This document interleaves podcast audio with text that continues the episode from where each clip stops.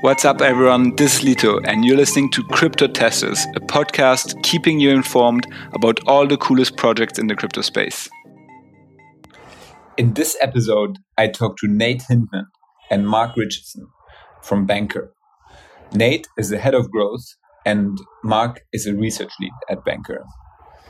Bancor is a decentralized exchange on Ethereum and was actually the first to popularize so called automated market makers or AMMs. I've been super impressed with Bancor's growth in the last couple of months since they launched a new update to the platform. In this episode, we talked about the rise of decentralized exchanges in general, how AMMs work, and why Uniswap was more successful in the last couple of years over Bancor, and how Bancor's new version improves on Uniswap and all the other decentralized exchanges. We also talk about future plans of Bancor, how it tries to differentiate itself from other decentralized exchanges now and in the future. Its plans to launch on layer two, namely on Arbitrum, and how the project wants to attract more trading volume and more trading pairs also. I learned a lot during the episode. I hope you will too and have fun. Hey guys, Hello, Emmanuel. Thank you for having us on your podcast. It's super good to have you here on the Crypto Testers podcast. It's always nice to have a project on that is having a lot of traction because there's just more to talk about, I guess. And you guys are having phenomenal traction. I looked at the data just before the podcast and I saw that the TVL in November was about $50 million and now, just two or three months later, it's at over 1.5 billion. So clearly, something interesting is happening at Bancor. But let's do first things first. Let's talk about the origin story of Bancor because it's actually not a new, shiny 2020 project. It dates back to the now infamous ICO period of 2017. So yeah, let's start with that and then go over the Bancor of 2021. Who of you two has been at Bancor the longest and wants to go over the beginnings? Yeah, sure. I can take this. I've been with the project since late 2017, early 2018. I work on the growth side, and Mark is on the research side of the project. Yeah, so I've been with Bancor since then. And just to give a little history on the protocol, it actually, believe it or not, started at Bancor, the team. There are about four founders that have been working together for many years and actually started uh, building community currency pilots and deploying these currencies in across the world and putting them on the blockchain and really allowing different communities to trade goods and services using a sort of local currency. They were really firm believers in this kind of community currency movement and this long tail of currencies. And it sort of led them down the path to discover that it was really hard to exchange illiquid currencies. If the exchanges couldn't be listed on an exchange, you needed some sort of liquidity to be put on an exchange. And if there's no liquidity, then you know you can hold the currency, but you can't really get out the currency. You can't trade it into anything. And so the kind of architect of the protocol, Eyal Herzog, came up with this concept of an automated market maker. And this was the first automated market maker. Now AMMs are kind of like it seems everything in DeFi is built on AMMs. But this was a you know very the, the sort of first AMM on Ethereum. They had the pilot in early 2017, and then the live Bancor.network went live with the first AMMs on Ethereum in late 2017, around June 2017, and and has been a pretty wild ride since. I think many of your viewers might know Uniswap, which was based on Bancor's model of AMMs, automated market makers, and Uniswap made some pretty interesting changes to the protocol, basically forked it and instead of using BNT as the common reserve asset in every one of these market makers, introduced Ethereum, ETH, as the common reserve asset. And that sort of worked out well, as we all know, for a couple years. But there were some sort of fundamental issues that we discovered very early on as the creators of this primitive that really needed to be solved. And we feel like it took us quite a few years of really hacking on this primitive with some of the most brilliant kind of economists in the world to really figure out the, what were the core issues, get loads of feedback from users, and we can dig into those later. But V2.1, this sort of what, what a lot of people have really started to tune into Bancor again, solves these two kind of fundamental issues that have existed in AMMs for the past couple years. And that is one, impermanent loss, and two, our sort of key feature is single sided liquidity. And we can delve into to what those mean, but that's the sort of high level history. And the past few months have been pretty remarkable in terms of Bancor getting back on people's map. And the traction has just been exploding ever since. It, it took us like from 50 million, it took us, I think, probably two or three months to get to 500 in liquidity locked the growth curve has just been exponential. I think we crossed a billion in liquidity locked probably like, uh, I think it was like two weeks ago.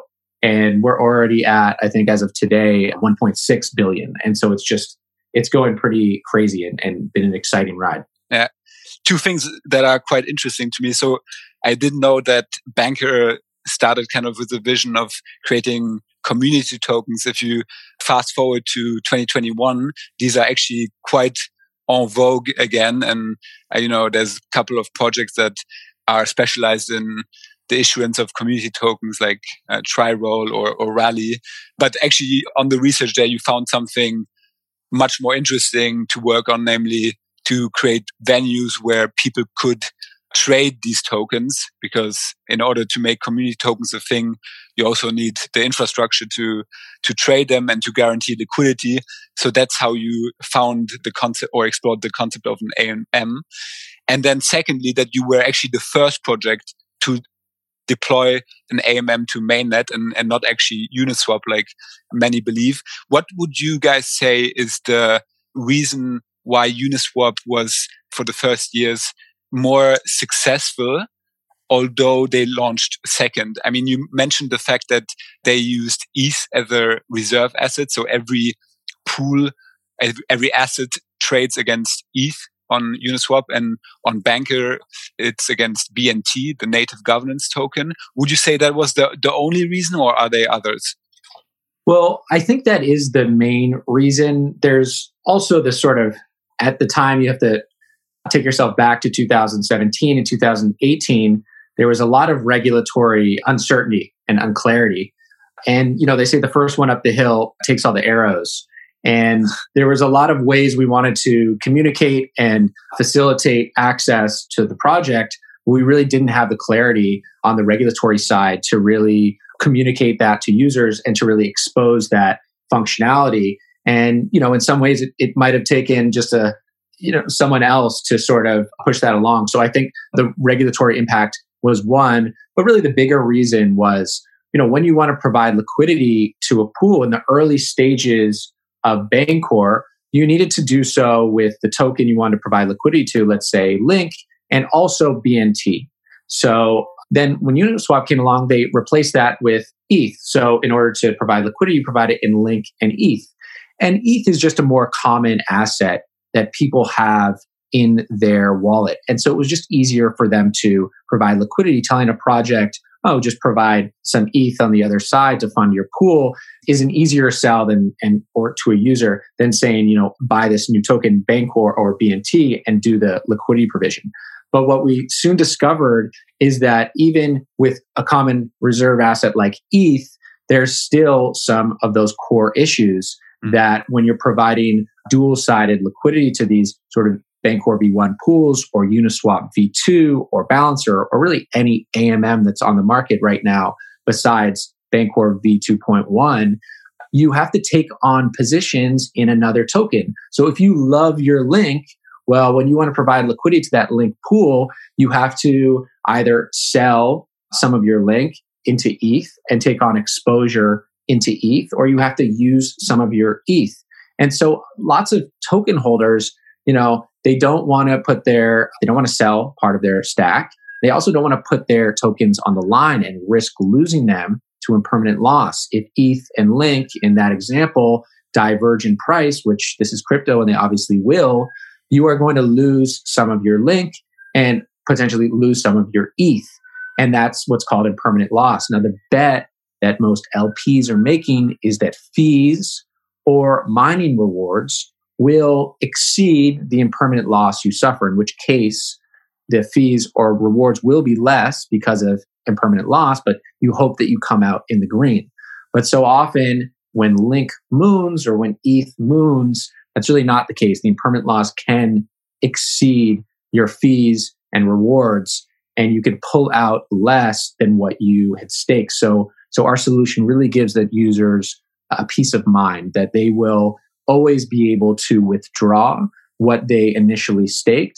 And furthermore, they can keep their long positions on their tokens. And also, lastly, the profitability of their fees and of their mining rewards. When there's no IL in the equation, the fees and rewards are pure profit. So we're seeing a lot of LPs kind of be sort of shocked by the sort of profits they're making now on our pools because they don't have to worry about this unexpected risk just eating into that income. Mm-hmm. Yeah, that's a perfect transition because what you just described basically is how an AMM works. And that's exactly the, the concept that I wanted to cover before we talk about the new Bancor and how it solves all these issues. I wanted to make sure that every one of our listeners really understands what an AMM is. Can you maybe explain how the concept of AMMs originated and why on blockchains we don't have, for example, order books like on centralized exchanges like Coinbase or something, and why we have them, and also the kind of the basic explanation of, of how they work. Well, I want to challenge Mark to do that. Yeah, absolutely. So I think there are two major components to it, and they're not necessarily related. So we can begin with the first one, which is just the way that order books actually function. This requires basically someone who is showing up on the exchange and maybe they have something to sell. If we're talking about a centralized exchange in cryptocurrency, this could be something like, like Binance. And maybe they have some, you know, Ethereum tokens that they want to sell for, you know, Bitcoin. It's the duty of someone in the middle to try and match that person with someone who's wishing to to buy those Ethereum tokens from them. Mm-hmm. And and for that purpose, right, you can't really have a marketplace like Binance functioning where people, you know, send each other messages organizing effectively OTC deals all the time. It would just be complete chaos and it would be very difficult to keep track of what the actual market price for anything is. And so centralized exchanges, they incentivize this external participant called a market maker who comes in in the middle and basically looks at all of the people that wanting to sell things and looks at all the people who are wanting to buy things and tries to match them up so that the exchange remains liquid. Mm-hmm. In some cases, these people are incentivized by the government or by the exchange itself. And so they will sometimes buy and sell these currencies at a loss and then receive a rebate either from the government or from the exchange. I don't think any governments are rebating market makers in cryptocurrency, but certainly on, on stock exchanges and commodities, they, they get a lot of government rebates for keeping those markets liquid. So that's one element of it, right? You, you have this system where there is someone in the middle who is actually controlling the, the flow of capital in a sense, cryptocurrency is still a protest against having anyone with that level of power. So there, there are going to be situations, and it, it, this is a type of white collar crime where you can corrupt the market maker in order to drive the price of something in, in a direction that, that you want. And this is, you know, a type of dysfunctional market, and it does happen. Mm-hmm. This is, um, you know, something that cryptocurrency can't really tolerate.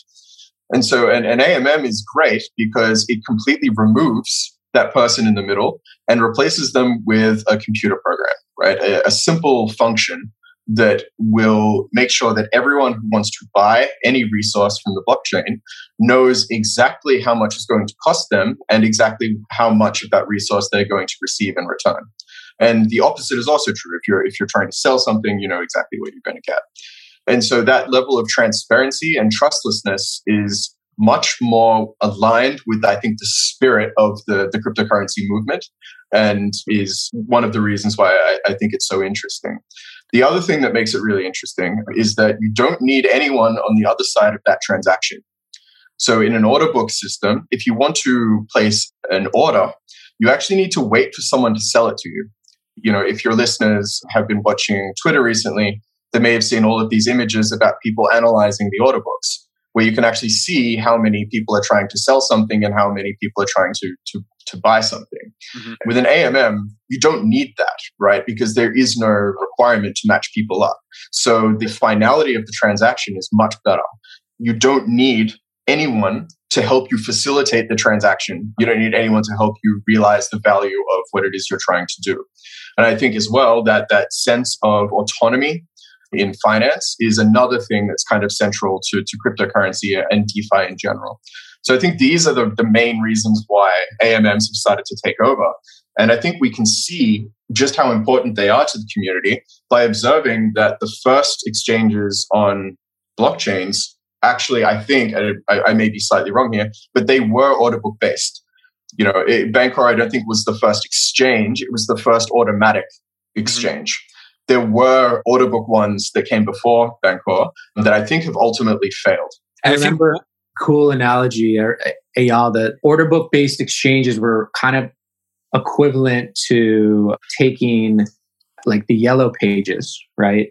And a lot of people, when the internet first started, they were like, okay, well, the yellow pages will just digitize it, right? That will make sense in the internet world. So you saw like yellow pages dot com emerge, right? But no one really saw the sort of ability of crowdsourcing to make a sort of Yelp equivalent, right? And I think when we saw order book based exchanges emerge on, on crypto, it was almost like we just taken the old world and sort of just ported it onto the blockchain, right? The sort of Yellow yellowpages.com of that. Whereas the, the AMM based exchanges are sort of like the Yelp or the Wikipedia where it's a whole new world to explore. And it's really sort of, you know, crowdsourced liquidity, you could say. Yeah. Yeah, I love that analogy. I think one of the reasons also that we have AMMs is the limitations of a blockchain, right? There's only a, a, set amount of transactions a blockchain can process every, you know, 15 seconds in the case of, of Ethereum. And for an order book, you basically need a lot of transactions because sell and, and buy orders need to be updated and matched all the time. And an AMM, as you said, basically guarantees that there's always liquidity, like there's an automated market maker, so to say. The, the funds are in a pool, they're always there, and any trader can just come and get a quote instantly and make make a trade happen. And now we're at the last concept that we need to cover before we go finally into Bancor V2, which is impermanent loss. So liquidity providers can provide liquidity into these automated market maker pools, and then they earn the trading fees generated by that automated market maker. But you said there is a risk by doing that, and it's called impermanent loss. Do you want to like quickly explain how it works and, and maybe give an example that makes it tangible? Yeah, I think once again, Mark, I, I want you to take this. I've, I've heard your description before of uh, impermanent loss, and, and I tend to like it too. Do you want to do you want to take that? Yeah, my pleasure. So I think you know if we're speaking to DeFi spectators, right, people that aren't totally familiar with the space, I think sometimes it, it, helps to use an analogy that's you know that's closer to the real world. So if, if, you don't mind, Emmanuel, I'd like to talk about something like you know potatoes or, or, cherries or something like that. Love it. Yeah. So you can imagine that you know if you're at a like a farmer's market or something like that, and you know you're you're selling potatoes, and then at another part of the market, there's someone else selling exactly the same you know resource, right? Potatoes as well, and you both have different prices but it's an unusual farmer's market because you aren't just going to sell your potatoes, but you will also buy potatoes. This is, you know, of course, it rarely happens in, in the real world, but for the sake of, of the discussion, we're going to pretend that, that that's something that can happen. So we're going to imagine now that a, a customer is walking around the farmer's market and they notice that there are potatoes being sold for $1 at one the, the vendor's stalls but then they go to another vendor store and they see that the potatoes are, being bought and sold for two dollars so, you know, what is this market participant, you know, what, what are they incentivized to do? If they know that they can buy potatoes at $1 from one of those vendors and then sell it for $2 at the other vendor. Mm-hmm. And what's interesting about this is that eventually the person that is selling the cheap potatoes, his supply of potatoes is going to start running out. And so supply and demand considerations would suggest that the, those price of the potatoes that he's selling cheaply will start to increase and own the other vendor where he's selling them for a profit because that vendor is buying them from the, the market participant. His supply is increasing and that's going to drop the price that he's asking for those potatoes. And so eventually, these two different vendors who are selling potatoes um, are going to reach some sort of equilibrium price and that you know means that the, the price of potatoes is going to be completely fair across the entire market mm-hmm.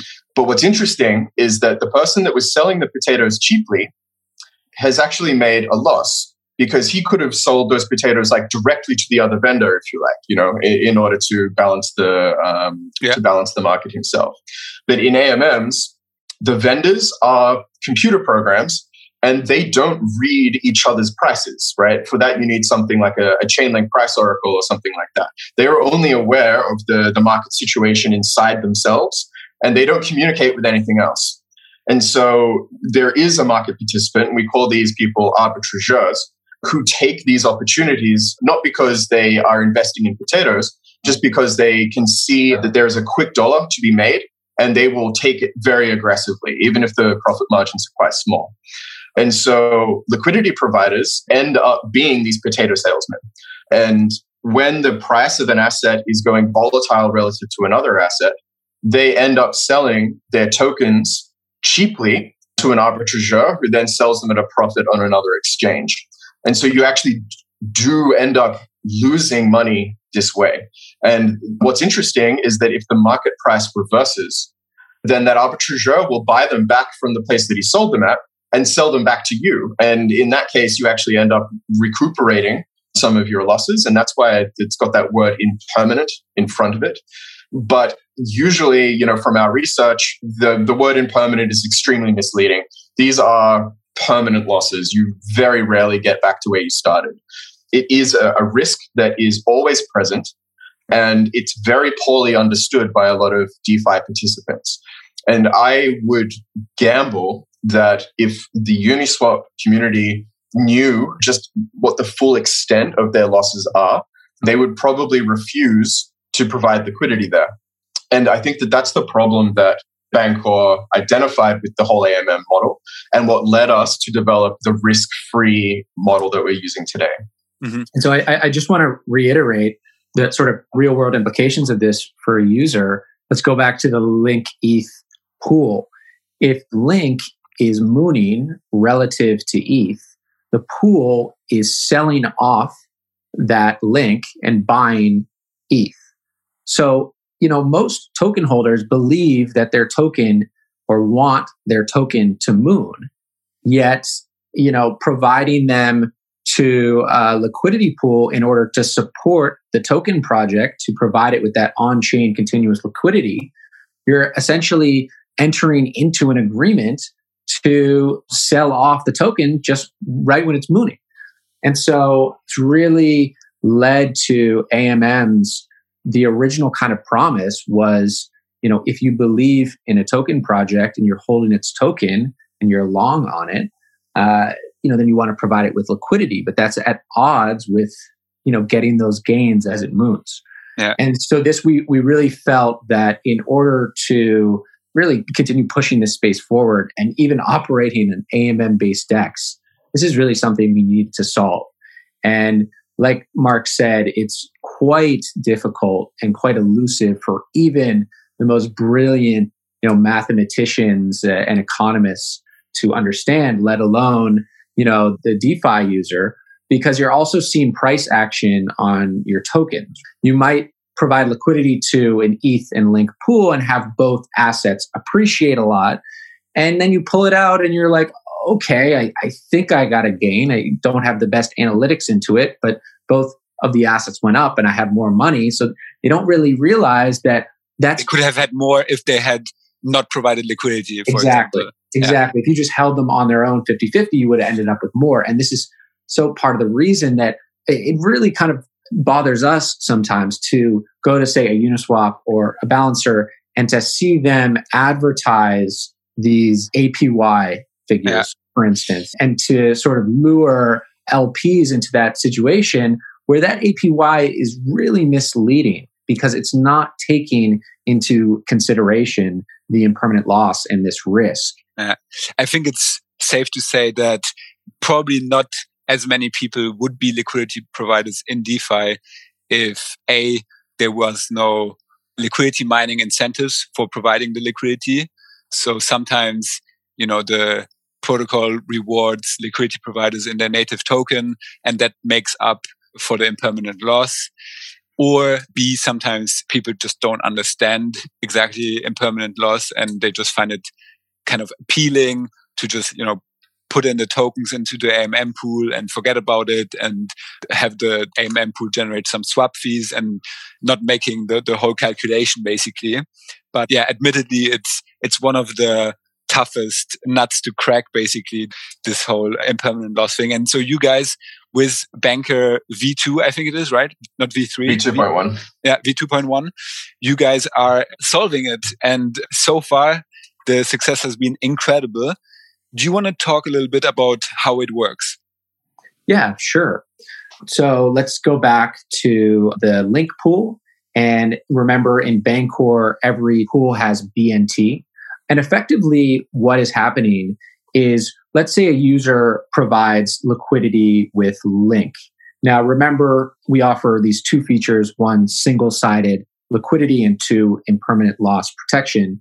So, with single sided liquidity, you're exposed and providing just your link. You don't have to have any exposure to BNT if you don't want to. Whereas in other AMMs, you're either coming with your link and ETH or you're providing link to the pool and then the pool will automatically sell half of your link to the ETH. And then when you pull out, it'll sell it back into link. Mm-hmm. But with Bancor, you're coming just with Link and you're maintaining that 100% exposure to Link. And let's say I provide $100,000 worth of Link to the Link pool. What Bancor will do is it will actually invest its BNT into the other side of the pool. So it will take the other side of the pool. So I come with 100,000 worth of Link. Bancor protocol invests 100,000 worth of BNT in the pool, and both provisions accrue fees while they're in the pool. So as a link provider, I'm making swap fees in Link, and the Bancor protocol, having provided its BNT on the other side of the pool, is also accruing fees off of its co-invested BNT. And once a liquidity provider pulls out of the pool, the contract is determining whether the liquidity provider has suffered any impermanent loss. Mm-hmm. And if they have, that impermanent loss is compensated by the fees that the protocol has generated from the BNT that it has invested. And if there are not enough fees for the protocol to compensate fully in Link, the Link provider might get some of those fees in BNT. And if the protocol hasn't generated enough fees to cover that IL, then it can then mint new BNT to compensate that Link liquidity provider for their IL. And it's important to note that when the protocol is co-investing its BNT, that the BNT is burned when the Link LP has withdrawn from the pool and the stake the link liquidity provider provided is associated with that sort of co-invested BNT. the co-invested BNT is then burned. Or what can also happen is a BNT liquidity provider can come along and take over the protocol's position in the pool, in which case the protocol provided BNT would be burned in that case too. Yeah, that makes a lot of sense. It, it sounds super interesting. Definitely got a couple of questions. So first of all, this concept of co-investment, that's completely new. So basically you let users deposit just one token of the pool. You mentioned the example link BNT pool. Users can just deposit link and then you take the other side of the pool so if the user would deposit $1 million worth of link you deposit $1 million worth of bnt tokens. So basically these bnt where are they coming from? Is this from like the treasury or? Yeah so the, the Bancor doesn't have a treasury. We have a dynamic elastic token supply. So at any one time there is only ever exactly the number of bnt tokens that are needed so if you come in and supply link tokens, the protocol will actually produce more BNT in order to fund the other side of the pool. And so even to DeFi veterans, this sounds like a catastrophic, you know, inflationary situation, but it actually isn't. And the reason is that you you have to remember that the tokens that are minted inside the pools, most of them can't be accessed. They're not in circulation in any real sense. So if we think about how the we haven't spoken about uh, the constant product yet, the idea is that as you are buying one of the assets from the pool, its price starts to appreciate hyperbolically. So it's, it goes up very, very quickly. So if we mint a million BNT into the link pool, someone might say, oh, but you know, what's the, the dumping risk of that? You know, like that's going to surely dilute out the BNT holders and, and cause a price crash. But actually, it's quite the opposite because the only way to get those BNTs is to buy them. And as you start buying them, it starts to increase their price. So there is no selling pressure. These tokens are minted at the exact value that they have at the time that the deposit was received. So they don't need to be sold to realize their value, which is in stark contrast to the usual minting mechanics that you see in, in other projects. Okay, yeah, that, that makes a lot of sense. So basically you could do these co-investments as many times as you want is uh, how is this uh, sort of regulated because i know that you have some sort of caps on each pool yeah. because i deposited some single-sided liquidity in, in I think it was a BNT ETH pool. And then like two weeks later, I wanted to deposit some more, but I couldn't anymore because there was like some cap that was reached. I guess you want to somehow limit this for, for risk reasons? How is that determined? How much of a co-investment in each pool you do? Yeah, yeah. So the, this entirely comes down to a DAO decision. And you're right. It's entirely about risk management. There are highly trustworthy projects like Link and Ethereum, Wrapped Bitcoin, these kinds of projects that inspire enough trust that it would be so difficult to rug them at, at the moment, right? For some mega investor or some hacker to be able to generate a very large number of those tokens illegitimately.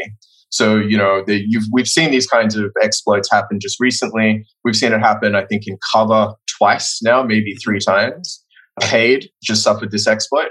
So, it, you know, on, on these kinds of pools, you know, we want to make sure that obviously the ones where these exploits have already occurred, we will never co-invest on those projects because it's too much of a security risk. But there are projects out there that haven't been exploited yet, but for which that risk still exists. And so, you know, we do our best to make sure that we know the, the team and we read their contracts and the DAO reads the contracts mm-hmm. to see if these kinds of exploit opportunities exist. But when we can't find them, we don't say, okay, that's fine. You can have a 100 million BNT in co-investment. We start small as like a test, you know, to, to limit the exposure to these kinds of smart bug issues while the project establishes itself. But for the more established projects, we can be very confident that something like this isn't going to occur. And so minting large amounts of BNT to support liquidity in those pools doesn't necessarily have the same risks associated with it. Yeah. But even on the very large trustworthy pools like Ethereum and, and wrapped Bitcoin, we still don't want to increase, we still don't want a very large amount of co investment because you can end up stumbling into a situation where you have unproductive capital. So it's not the case necessarily that bigger, deeper pools are always better. There's going to be some level where the, the pool is at an optimum depth. And that's when the capital efficiency is the highest, the APY is the highest, is getting relatively low slippage and is attracting a lot of trade volume. But as you increase the pool depth, some of those performance metrics won't change. And all you'll end up doing is diluting the revenue over a much broader user base. And so that's not helpful either. And so it's not just the risk part of it, it's also the exploit risk. Mm-hmm. Um, it's also the financial risk. We want to make sure that the pools are highly productive. And that also means having to stop people from overcrowding them. Yeah. You can think of the DAO as sort of like an insurance company that's evaluating different insured people and determining how much impermanent loss insurance it wants to provide based on the, you know, certain metrics in the token like volume, market cap, and because that eventually determines how much fees are, are generated for the protocol. Now, keep in mind when a cap is reached, let's say the protocol can mint a million worth of BNT to support the single sided provision on the other side. Once that cap is reached, one of two things can happen. The DAO can vote to increase the cap and provide more capacity for single sided provisioning, or BNT holders can come and provide BNT to the pool, which opens up more space for the other side for you know single sided provisioning on the other side and sort of take some of the burden off the protocol of providing the uh, the co-investment.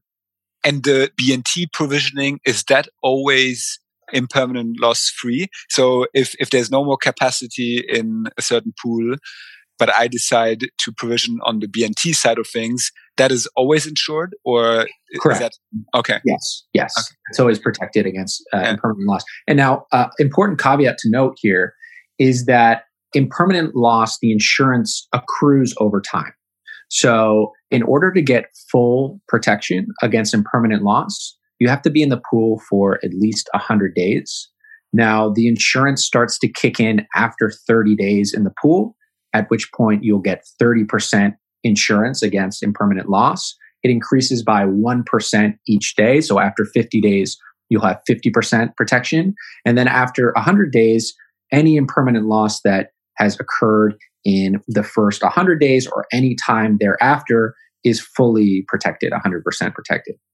Okay. And there, the reason is just that you want to incentivize uh, kind of long term liquidity providers and not just people who come for yeah five oh, days and then pull out yeah. or not only, I, I, mean, it's it's definitely partially that, or at least that is like a, a happy coincidence because it, it, does mean that BNT has become quite dump resistant, which is mm. nice.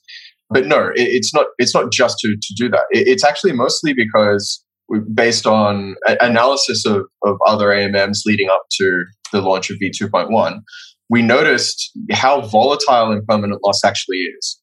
And so it's possible that over a very short time period, the impermanent loss can be quite large. And when it spikes in this dramatic way, it's generally because there has been a very sudden price movement, usually on a, an illiquid exchange like Coinbase or something, that's caused a very large amount of arbitrage opportunity to become present, right? For these uh, these people to to buy something from you at a certain price and then sell it somewhere else for a profit. But over time, other market forces kind of come in and rebalance that situation. So after 30 days, it's really given the, the deposit enough time to experience sufficient swap volume that the DAO is confident that the fees earned on the pool are at least partially able to compensate the loss.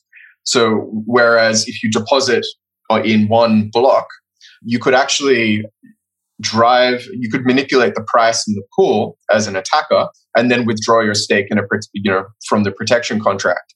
And so these kinds of exploits exist when you get full protection immediately but they go away. These risks completely go away after you force people to keep their stake over long periods of time. Mm-hmm. So there's, you know, there's security aspects to it, there's economic aspects to it. And as you said, there's the benefit of people being incentivized to stay for longer periods of time. And that keeps the TVL relatively stable. so it's a combination of these three things.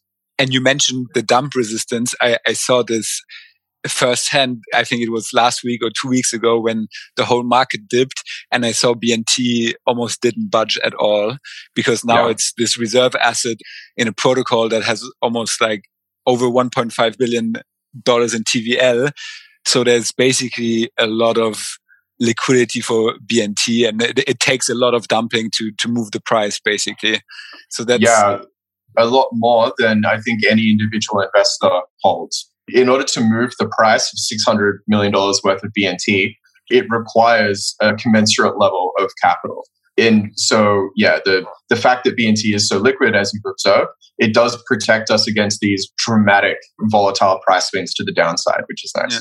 Let's go back to the exact mechanism of how the impermanent loss is covered from a Bancor protocol perspective. So let's say again this link BNT pool, and let's say after three months Link has appreciated a lot relative to, to BNT.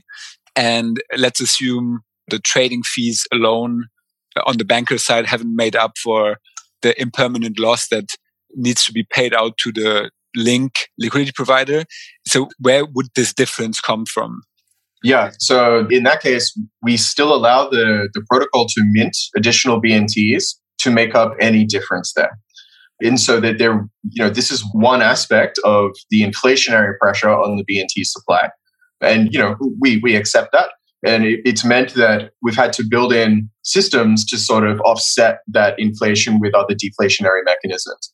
But I, I should point out that because it's always BNT that's being minted in order to compensate liquidity providers in situations like the one you've just described, you can still see that if the fees elsewhere on the protocol are much higher, right, and are, are have more than compensated for the impermanent loss experienced by liquidity providers on those other pools, mm-hmm.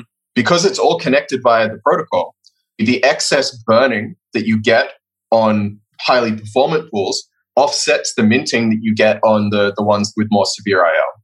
So this risk sh- this risk sharing it works exactly the same way as any other insurance works. Yeah. So it's netted across all the pools, basically. Correct.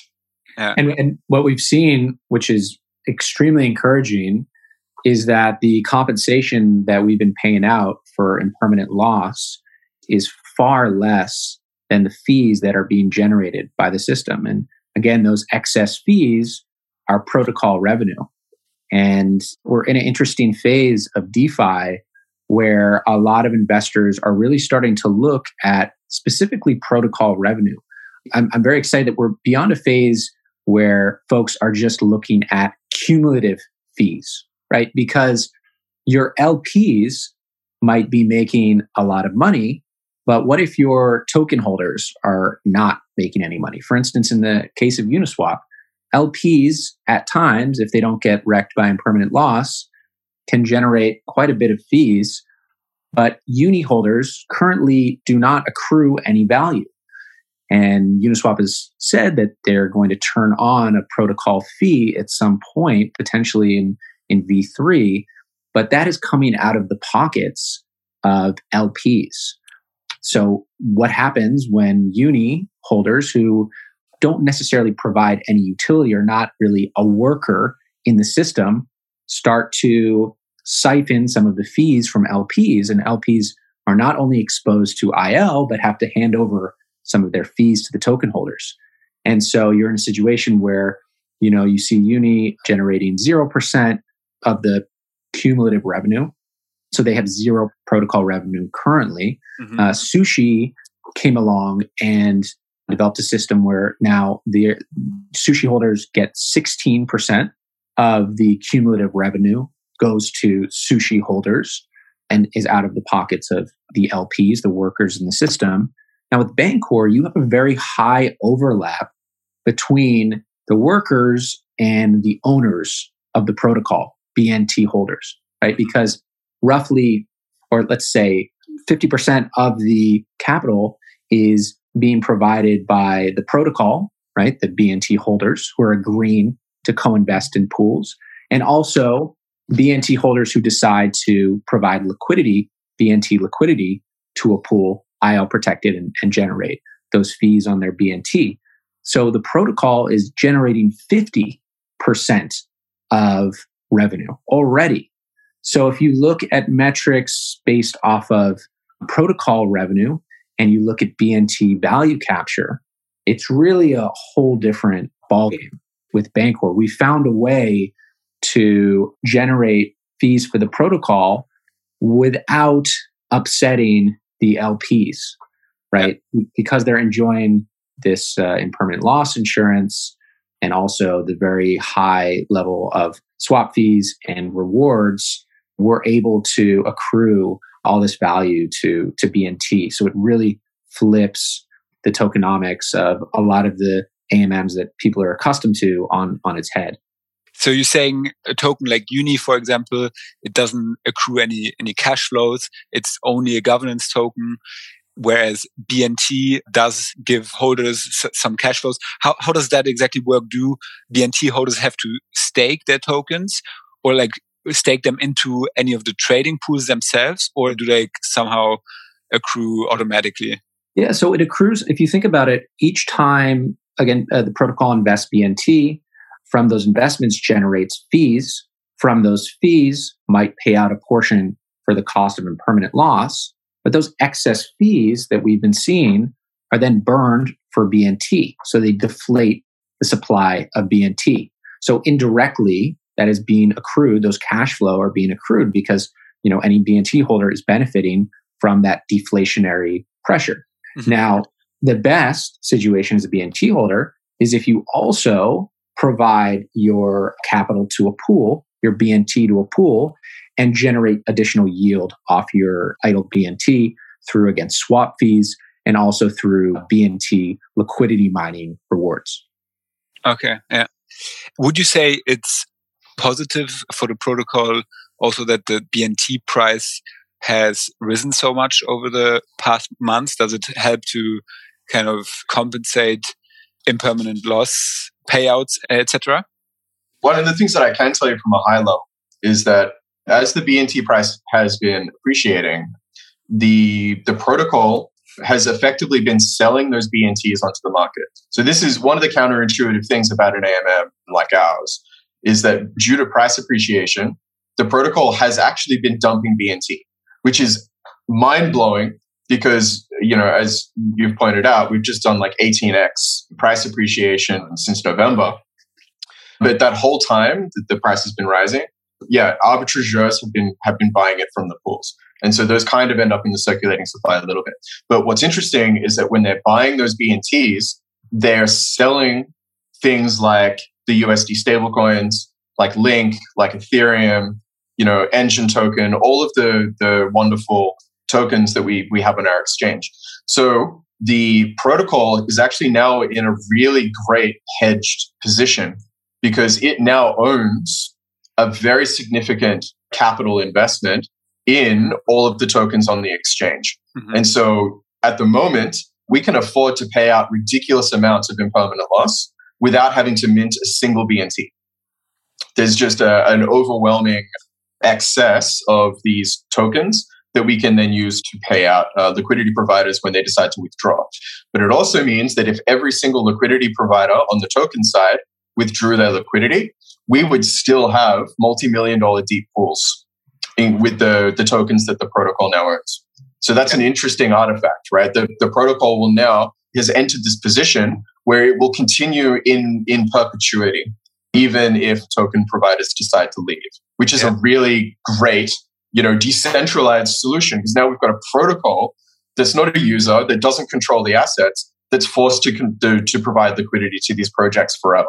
I think that that's a, a really terrific outcome. Mm-hmm. And and a cool byproduct of that that we've started to notice is that BNT starts to act sort of like an index token of its largest pools and start, you know, uh, with Link, for instance, as Link sort of rises, BNT set, tends to sort of track those price growths. And, and that goes for its the deepest pools on its network. So if you're sort of long on DeFi and, and long on the tokens that have the deepest pools on Bancor, then the, the BNT's token really starts to sort of act like this kind of index token that is influenced by by its deepest pools. Mm-hmm. Yeah, that makes a lot of sense. I think also that's perfect to shift gear a little bit and look at the more you know strategic perspective. So we know, like you guys have been, you know, the first to to tackle this impermanent loss issue, but we also know that Uniswap is working on something which is probably gonna, you know, tackle the same issue, and it's commonly referred to as Uniswap v3. What do you expect of Uniswap v3, and how do you think it would affect Bancor? Yeah, well, I think there's a, a lot of unknowns. I would say this is one of the, the, kind of longest waits crypto has had in terms of uh, a protocol. I think they started talking about V3 sort of almost immediately after V2 mm-hmm. was launched. When, when was that? That was like the middle, early last year. So this has been almost a kind of year that people have been waiting. And, you know, a year in crypto is, you know, 50 years well, yeah, it, it's quite a while. And so your guess is kind of as good as mine. Um, there's been some indication of L2, but I think the sort of L2, seeing that as sort of a silver bullet to solve all the issues, I think people are quickly realizing that it's not going to solve all the issues. There are a lot of sort of decentralization and usability issues involved in L2 technologies and especially making them interoperable with L1. So there has been an indication from the Uniswap team that the initial deployment of V3 would be functional on both or would uh, sort of gradual sort of starting on V1 and sort of shifting onto V2. So yeah, I think there's a lot of unknowns. I still feel quite kind of very, very comfortable with the innovation Bancor has put forth. We created this primitive, and I think the sort of uh, will for the foreseeable future have a real leg up in terms of our innovative capabilities. The product that you see today is sort of six months behind where Mark and some of our researchers are already developing. So we will continue to, I think, really lead the industry uh, in, that, in, in that respect. Yeah. So they, I've been asked this a couple of times, and you know, my, my answer is usually the same. I, I know exactly what Uniswap V3 should be, but I would rather not comment because if they haven't realized it themselves, I don't want to give them the idea. but at the same time, I think that there are there are a, couple of things that, that are you know pretty common knowledge. I think that the initial, you know, or I speculate that the initial vision for Uniswap V3 could have just been Uniswap on Optimism. And, and, there are a couple of good reasons to, to, to, think that this might be true. We know that the, the venture capitalists that are backing Uniswap are also backing Optimism. And so they could have seen um, some product synergy there. Yeah. Right. Yeah, that, that would have allowed that to happen. But then I think Uniswap quickly realized, as we did, that launching on layer two isn't necessarily a good idea. It's not a bad idea, by the way. You know, we collaborate with, with Arbitrum and we're, we're very excited to, to launch a, a product with them. But being first on layer two is kind of AMM suicide because there's not going to be a whole lot of activity up there at first. And it's, it's, the user experience is, is quite bad because mm-hmm. you need to move funds from layer one to layer two, and then you can do stuff up there, but eventually you need to kind of bring it back. So yeah, I, I speculate that the, whatever Uniswap v3 becomes, like whatever they launch with, it wasn't what was envisioned when they announced it. But you know, time will tell. I have some suspicions of, of what Uniswap v3 is going to be, but uh, as I prefaced my, my comment with, I'd rather not share them in case they haven't, uh, in case those ideas haven't occurred to them yet. Well, yeah. this is kind of the risk of these like monolithic new versions, right? The world we are living in when the middle of last year, the end of last year, even last month is really rapidly different or dramatically different than the DeFi world we're, we're living in now. So to create these sort of monolithic visions, I, I think we sort of realize once V2.1 is out and then we have the DAO, is you really need to take this sort of rapid iterative approach. And things are constantly changing. We're constantly getting new ideas from our DAO, from our researchers, from economists that come into our sphere. And um, and the ability of Bancor to sort of rapidly d- deploy these new contracts and new uh, new designs, I think, is really key to building a sustainable moat in, yeah. in, in DeFi. And I think you're already seeing, you know, there was this uh, uh, BDP, you know, situation where uh, we were pretty shocked I don't think it's been totally confirmed who the whale was, but you saw this like hundreds of millions withdrawn from like 1inch and sushi within a day to yield farm on BDP. And those contracts like inflated to let's say five to six million within a couple of days. And who knows what's going to happen once the sort of yield farming campaign there is complete and that's why I think our sort of design is so key is it really the sort of yield hopping and the mercenary capital it really disincentivizes that type mm-hmm. of behavior and really rewards the sort of the long-term liquidity provision and really i think creates a lot of advocates and folks know that the longer you're staking on bancor we we haven't discussed this but the mining rewards that you do get you're rewarded even further if you then take those rewards and stake them single sided into the same or a different pool on Bancor. So it's really created a lot of uh, stickiness. Uh, stickiness, exactly. And something we're pretty excited about. And I would probably advise, you know, any Uniswap, you know, builders or developers right now to probably look at, at, at that as well, because I think that's the way you sort of build a moat in this space. Yeah you said that Uniswap has this sort of like monolithic approach where they develop, you know, they were first at V1 and then when they launched V2, it, it, was sort of like a parallel new system. And, you know, the liquidity was then stuck in V1 and people had to, you know, migrate over. It's not just an update to the product like we're used to in traditional applications where a new feature is out, but as a user, you don't have to do anything. Your, your account stays the same. It's just the app that changes in Uniswap when they launch a new protocol. It's it's a completely new architecture that users have to migrate to and now v3 is probably going to be the same thing again.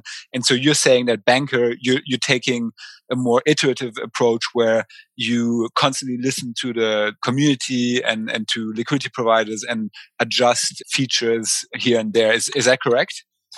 Yeah listen the ideal is immutability I think that's what we're envisioning over the long term. But the reality of the situation today is these primitives are still so early stage. There's still so little we know about them.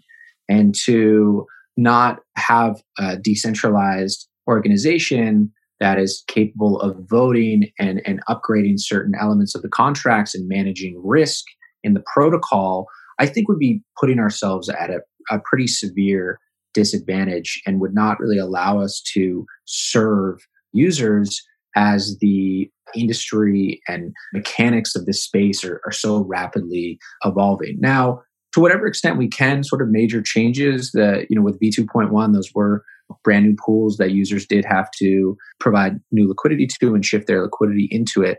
But we do feel that the, the immutability and the sort of static protocol, it is the long term vision. Mm-hmm. But in the intermediate, we think that the benefit of having a DAO that can build features that are in, de- in demand and respond to the market quickly is quite crucial to be as competitive and, and, and really win in the space. Yeah. Yeah, I, my follow-up question would have been like, who can make changes then to the Bancor protocol? Is it a sort of a multi-sig, the, the core team, or is it the community together with like sort of a DAO vote? Kind of depends what what the trust assumptions here are. Yeah, so there is a multi-sig that is controlled by numerous parties within the DAO that respond to proposals that are passed to upgrade the protocol. We will be entering a phase at some point where the proposals will be automatically executed to upgrade the protocol, and those proposals will be submitted by the DAO. But currently, there is uh, a DAO controlled uh, multi-sig that makes those changes, mm-hmm. like most of the DeFi protocols. Well, that that seems quite secure to me. I think in general, I, I very much believe in this progressive decentralization playbook. And there's also an article about it where as long as a protocol tries to find product market fit, it needs fast iteration and upgradability. And once you have found that product market fit, you can make the, the contracts immutable.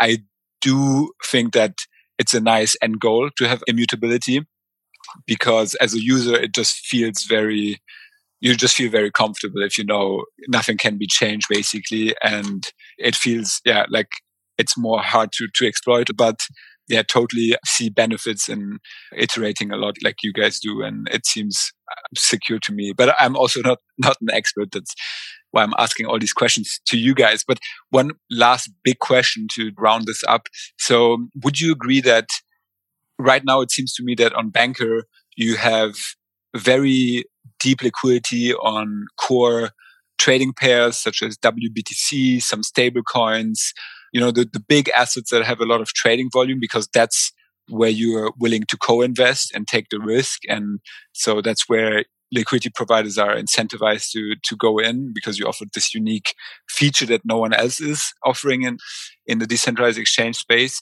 But then where you're sort of less well equipped, it's on the long tail token side. So one of the reasons many people go to Uniswap as their sort of go to interface is that whenever a new project launches, it, it's on Uniswap because it's just like the go to place where, where people launch their first pool.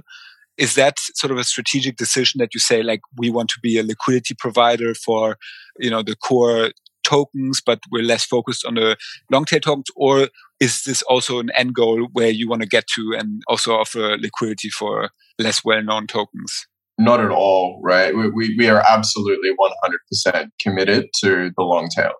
I think that because of the nature of the protocol and the, the risk aversion of, of BNT holders in its bootstrapping phases, it was necessary to go with the most reliable tokens and also the ones that are you know that have very significant volumes and you know a, a lot of brand recognition you know a, a, lot of great communities because we needed to grow very quickly in order to you know get a seat at the table.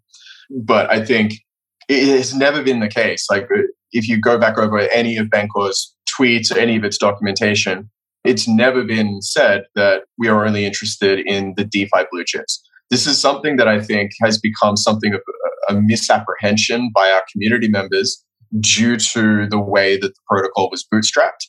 But it doesn't reflect any core value of, of the project at all. Mm-hmm. I think Nate probably would like to add to that. Yeah, sure. Just to reiterate that the long tail, the small tokens is literally in our DNA. You know, let's go back to the founding of the project. We were a protocol for illiquid community currencies. We were literally building currencies for villages in Africa, right? So the long tail is very much in our DNA. Now, look, if you look at, okay, so uh, what are the implications of that? Well, co investing as a, a protocol into these brand new DeFi hot tokens that are particularly volatile in their early phases is obviously uh, impermanent loss risk for us. So we have a solution coming out that is super interesting and will effectively provide the same experience for a token project or a liquidity provider as they would get on Uniswap or SushiSwap, and that is that they can provide both ETH and their token. So there's no sort of interaction with BNT. The ETH is protected or whatever token you want. It could be USDC or DAI or any you know token on the Bancor network. But the paired asset is protected against impermanent loss. Now, the token that you provide in the same way that Uniswap or SushiSwap, that, that sort of risk asset will not be protected against impermanent loss. But it provides that sort of same exact experience that you can launch a new pool with a commonly held or more commonly held asset like ETH or DAI or USDC. It's very cool that it will be protected against impermanent loss. Now, behind the scenes, what's going to be happening is that the paired asset in your pool will actually be opening up a single sided protected position in the associated pool. So if it's ETH, then in the ETH pool on Bancor. And so BNT behind the scenes is still part of the equation, but from the user's perspective and from the liquidity provider's perspective, they'll be able to deploy these pools with Ether, Ether, any other asset and be protected from impermanent loss. And then gradually over time, as the pool achieves certain volume or revenue metrics, mm-hmm. it'll get transitioned into this sort of coveted V2.1 status. And that will happen gradually such that the impermanent loss insurance on the risk asset side or the token side will be gradually increased as certain metrics are met, as well as the capacity for the single sided provisioning. So we really are very excited to now that we've validated V2.1 for the mid and large cap, you know, tokens, the, the blue chips, if you will, to now expand it to these long tail new assets and really capture the the full sort of cycle of growth for these tokens and which will generate as you said a revenue for the protocol and a lot of attention and awareness if you know that the key place to buy these tokens and sell them is on Bancor. So in the very near future, we expect to see Bancor gems emerge, you know, similar to what we've seen happen with the so-called Uniswap gems. Very cool. just, just FYI, like we've already been approached by a number of different projects that have expressed an interest in, in token launches with us. So it's kind of already happening. I, I think that after the we get the first few out, people will start to see Bancor as this really premium platform in order to do these token launches because it means that it's been vetted already by a community that has a lot to lose by listing bad assets. Whereas on Uniswap, it's still up to the the rest of DeFi to sort of investigate and make up their mind beforehand. Do you know what I mean? Like there's mm-hmm. there's nothing at risk.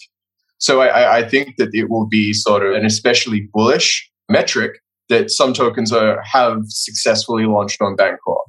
But before they enroll into the impermanent loss insurance scheme, are they also vetted by the DAO or does that only happen? So can they yeah. launch kind of permissionlessly without the impermanent loss insurance? And then once they go into the Bancor V 2.1 scheme, then they're vetted. Yeah, of course they can. But, you know, I, the reality is if you're coming to Bancor, it, the reason is because you value impermanent loss insurance, right? mm-hmm. right? So it's the first question they always have for us and for the community is, you know, would you consider whitelisting this token so that we, you know ahead of time so that we can launch on your protocol? And the the community is usually, you know, like, what do we know about your token yet? You know, we don't know if it's going to be highly traded. We don't know if we can take this risk. But now that the, the pools are quite deep, I think that we can take small risks with you know small amounts of initial liquidity, and it wouldn't you know e- even if it was exploited, it would have a you know a negligible effect on the overall ecosystem. So we're always aiming to not get exploited. We talk to the communities involved with these token projects quite frequently, and you know we, we, we check their contracts to make sure that that these kinds of deliberate loopholes aren't built in in order to take advantage of our insurance. But yeah, I, I would expect that some of these whitelisted token launches to, to start happening sometime in the in the near future. Mm-hmm. And and just to, to be clear, the permissionless listing is possible now on Bancor V1. And also once this uh, we're calling it uh, potentially launchpad or token onboarding will be live, it will be permissionless and there will be impermanent loss protection, but it'll just be on the paired asset side. So just on say the ETH side of the pool, whereas there will not be any IL protection on the risk asset side, let's say the hot new DeFi token side. So, you know, we, we do see that as a sort of superior solution for these long tail assets uh, as compared to sushi and, and uni. Yeah, no, for sure, and that's why I asked since I also have like a couple of projects that I'm involved with or a, part of the community, I, I think this in, in, permanent loss insurance thing is, is very attractive. And so I was curious if, if you're also trying to include those into the insurance scheme. Yeah, but, um, well, anyone can write a proposal. So if you if you would like, you know, you don't need to own BNT, you know, in order to propose tokens for whitelisting on our governance forum. You need to have quite a, a lot of VBNT in order to launch it on chain for a vote. But once your proposal is actually on the forum, usually it will attract someone from within the community that has the voting strength to move it on chain for you. So if there are a couple of you know projects that you would really like to see whitelisted, by all means, you know, come into our channels. I'm happy to, to show you the ropes and maybe we can get your, your tokens up for whitelisting consideration sometime soon. Very cool. Well, listen, it was a really nice conversation, also quite long, but there was a lot to cover. And there's so much we didn't cover too. Yeah, yeah, exactly. I I also had a lot of questions in my mind, but I kind of had this time constraint in mind. But yeah, I feel like it's the new Bancor is really a rabbit hole where uh, there's so much to learn and it's super interesting. I'll definitely keep following your guys' progress. And yeah, it was a pleasure to have you on. Yeah, thank you so oh. much. And and we really encourage folks who who want to learn more to go check out our docs, docs.bancor.network. Check around, poke around the pools at bancor.network, and also join our Telegram or, or Discord servers. The Telegram channel is just bancort.me slash bancor or our liquidity providers channel. We have a pretty welcoming community. Anyone who wants to learn more, we're always down to answer questions and, and brainstorm.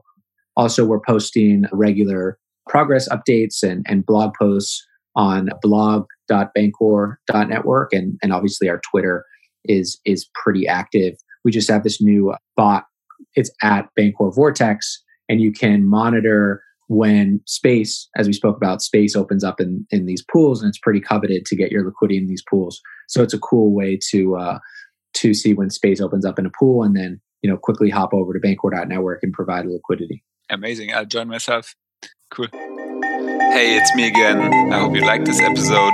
If you did, please feel free to share it with your friends and family or give us a follow on, on Twitter or LinkedIn. And if you have some feedback, reach out to me. I'd love to hear it.